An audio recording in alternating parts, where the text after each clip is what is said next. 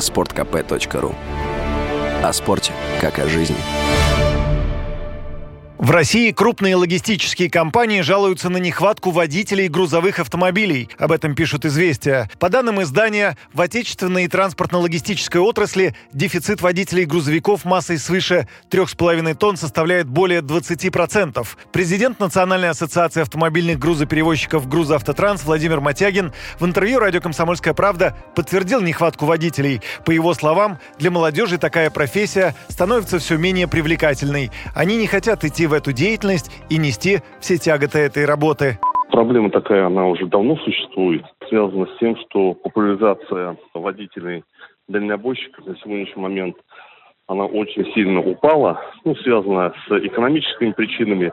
Сфера такая очень проблематичная, то, что ценообразование на очень низком уровне, хотя зарплата вроде водителям повышает, но проблемы, связанные на дорогах, соблюдение режима труда и отдыха, коррупционные составляющие, оно как-то не прельщает э, водителей идти в эту сферу, потому что, ну, надо решать, договариваться, коррупционную какую-то составляющую, ну, там, вступать с кем-то и так далее. Это тоже одна из причин. Напомню, что в середине июня беспилотные КАМАЗы начали движение по трассе М11 Нева из Санкт-Петербурга в Москву. Такие автомобили впервые в России появились на дороге общего пользования. Несмотря на автономное управление, в кабинах автомобилей будут находиться водители. На трассе для работы беспилотников создали соответствующую инфраструктуру, в том числе проработали математическую модель самой дороги. Грузовики будут использоваться для перевозки коммерческих грузов нескольких компаний. Но и внедрение грузовых беспилотников не решит в ближайшее ближайшее время проблему дефицита водителей больших грузов, отметил в разговоре с радио «Комсомольская правда» президент Национального автомобильного союза Антон Шапарин.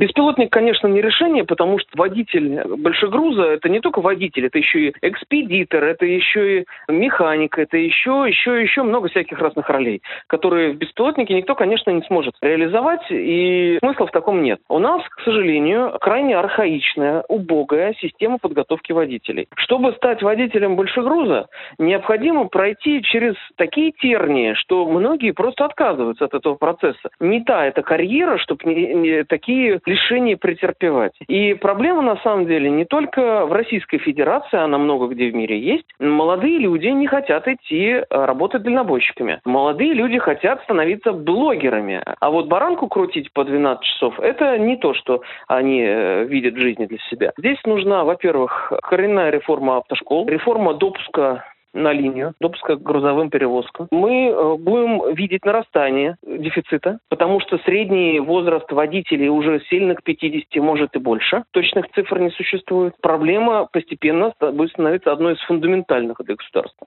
Дефицит в отрасли грузовых перевозок подтверждают и данные крупнейших рекрутинговых компаний HeadHunter и Superjob. С 2019 года количество вакансий в сфере грузоперевозок выросло более чем в два раза. Логистика попала в топ-3 отраслей по темпам прироста, сообщили в Superjob. За первое полугодие этого года на HeadHunter размещалось по 5000 вакансий водителей грузовиков ежемесячно. Юрий Кораблев, Радио «Комсомольская правда».